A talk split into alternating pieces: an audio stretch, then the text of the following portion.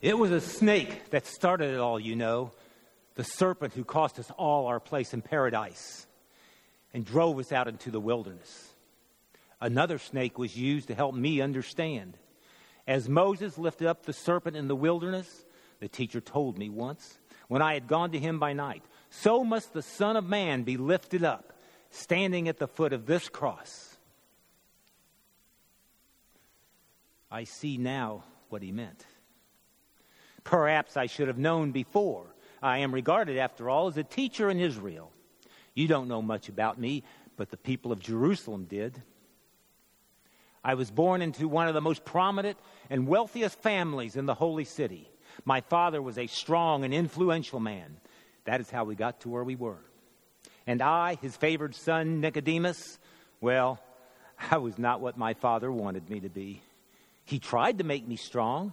If I were to become influential, I needed to have status in the religious life of my people.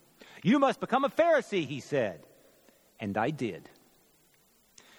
And with his money behind me, we must get you elected to the Sanhedrin. And I was. But in all truthfulness, I was nothing like him. Strong willed, powerful, outspoken, and a leader. No truth is that I avoided any, any way possible, any conflict or confrontation. I found my security in just going along with the crowd. And as I now stand here, in this crowd, at the foot of this cross, I know who I am. I know what I am. A coward. I had the power and the influence. I had the voice, the opportunity to speak. I could have stopped the crucifixion. At least I could have tried. But they were like snakes in the grass.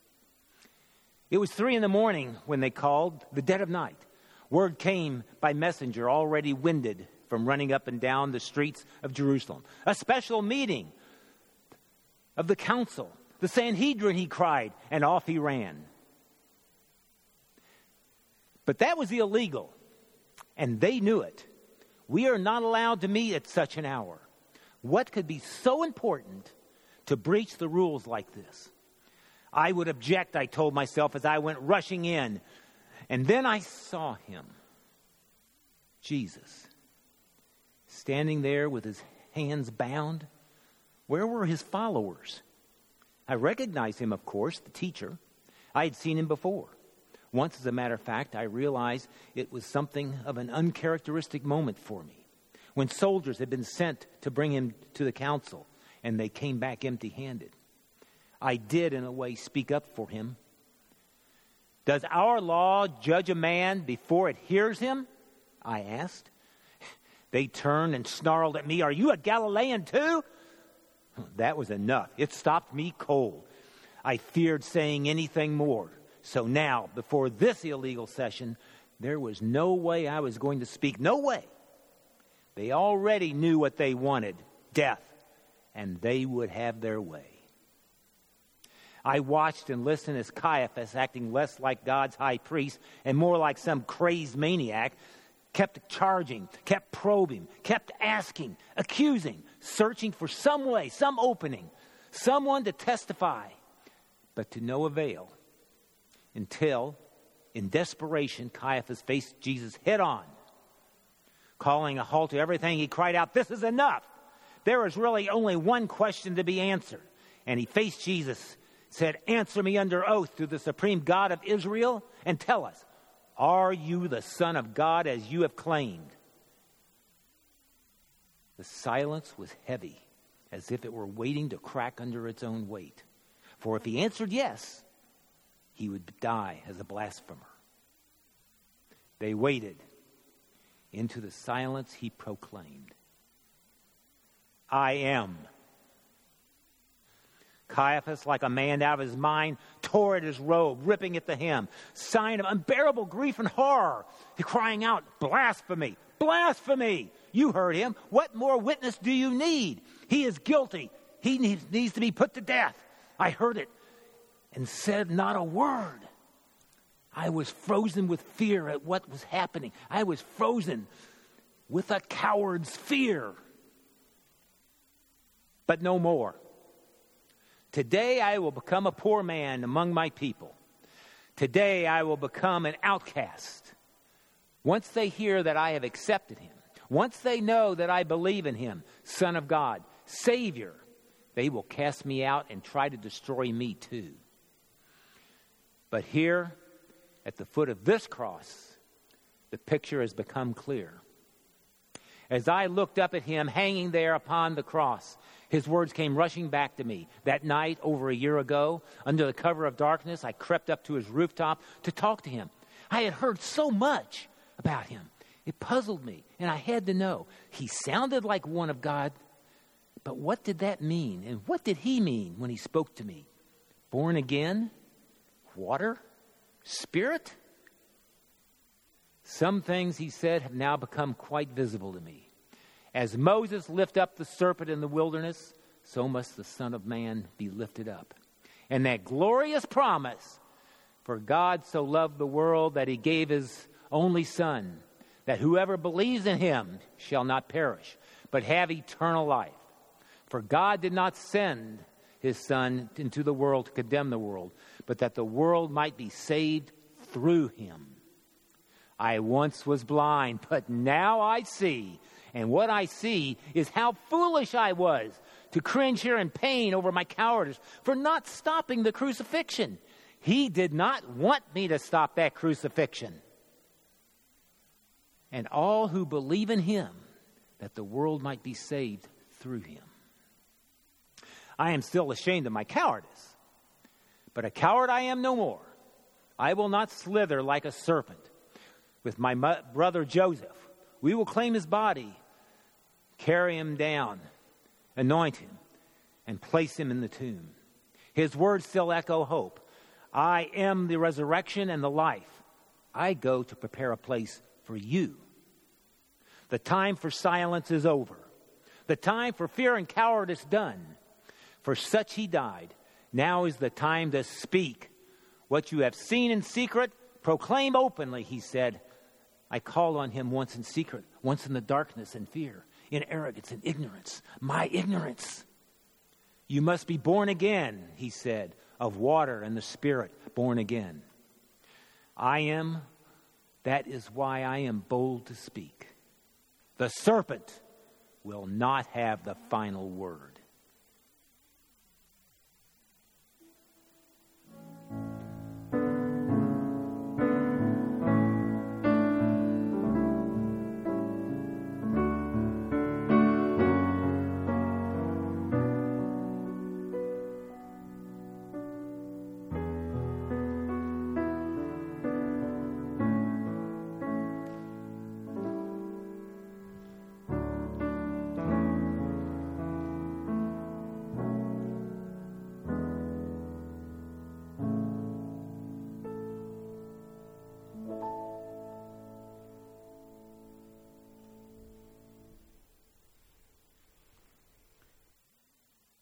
Few verses from Psalm 139. Where can I go from your spirit? Or where can I flee from your presence? If I ascend to heaven, you are there. If I make my bed in Sheol, you are there. If I take the wings of the morning and settle at the farthest limits of the sea, even there your hand shall lead me, and your right hand shall hold me fast. If I say, Surely the darkness shall cover me, and the light around me become night. Even the darkness is not dark to you. The night is as bright as the day, for darkness is as light to you.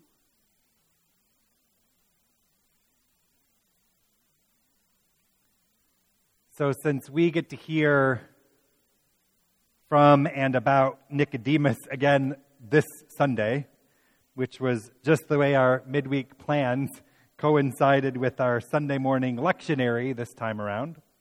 I'm not going to talk so much about the way Nicodemus connected those snakes for us tonight the snake of sin in the Garden of Eden, the snakes in the wilderness of the Exodus, and the one snake Moses lifted up on a pole for all of Israel to see. We'll hear that story from the book of Numbers on Sunday, too.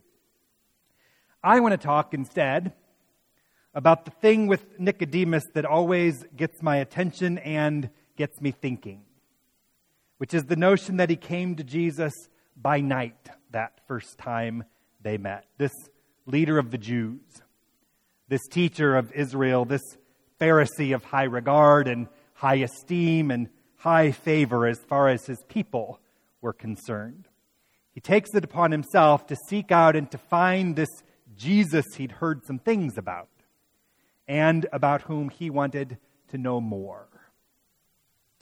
How can someone be born again? He asked be born from above? Can one enter a second time into the mother's womb and be born? How can these things be? I like that about Nicodemus because even though he called himself a coward tonight, it took some measure of courage, I think, actually, to go after Jesus like he did that first time they met. It took some measure of humility, too, to ask questions of this traveling teacher from Galilee, to respectfully call him rabbi, and to believe that Jesus had something to teach him, a man of Nicodemus' stature and station in the world. It took a measure of faith in and of itself to be as curious as Nicodemus seemed to be about what this Jesus had been up to until they met, calling his disciples to follow him, turning water into wine at some wedding in Cana of Galilee, turning over tables in the temple, and who knows what else Nicodemus had heard about Jesus through that first century rumor mill. But again, Nicodemus does all of this, comes to Jesus by night, under cover of darkness, presumably when he wouldn't be seen or caught by his fellow Pharisees who wouldn't have been too hip to one of their own, making nice and spending time with this troublemaker from the countryside. Well, we're all supposed to be spending more time with this troublemaker from the countryside during these Lenten days, right? All of this is about being more deliberate and more diligent about how our faith and our life come together. Lent is about looking hard at the way sin is too much a part of our lives and about what we can do to change that. It's about longing for the faith to believe even when we can't or don't or won't change the nature of our sinfulness that God already has. And so we don't have to be afraid of the dark any longer. Maybe, in fact, we can be just fine in the dark. Get comfortable in the dark. Use the darkness like Nicodemus did to our advantage for cover, for safety, for our benefit and blessing, even. That's why I like this bit from the 139th Psalm, where we hear some different questions, rhetorical questions this time. Where can I go from your spirit? Where can I flee from your presence? Because the answer is nowhere, right? We can ascend to heaven. We can go down to Sheol, wherever that is. We can fly out to the farthest limits of the sea. We can turn out the lights and we can hide under the covers and we can pretend all we want that God can't or God won't or God doesn't find us there. But like Jesus did for Nicodemus, God can. And God will. And God does find us and love us, even in, maybe especially in, the darkness. Darkness can be a place where secrets are shared and kept. Darkness can be a place where stillness settles in and where peace finally rests. Darkness can be a place where confessions are made and where forgiveness comes. Darkness can be a place where some, like Nicodemus, might feel as safe as ever for a lot of reasons known only to them. So, what if, in what's left of our Lenten walk this time around, we get comfortable in the dark? Use the darkness, I mean. The darkness of the very early morning or the darkness of the nighttime, too. Turn off our cell phones and our night lights and our alarm clocks, close the blinds, Cover up all those little red and green lights that let you know every time you turn around that some electronic device somewhere is waiting for you to give it some attention. It's actually hard to find real darkness these days. But let's do like Nicodemus. And let's spend some time with Jesus under cover of darkness, asking listening, confessing, receiving, longing. Because the cross ahead of us, the cross that waits for us in all of this, reminds us that there is never anything too dark or too scary or too sinful or too anything for Jesus. In the shadow of that cross, even our darkness is like light to the God who meets us there. Amen.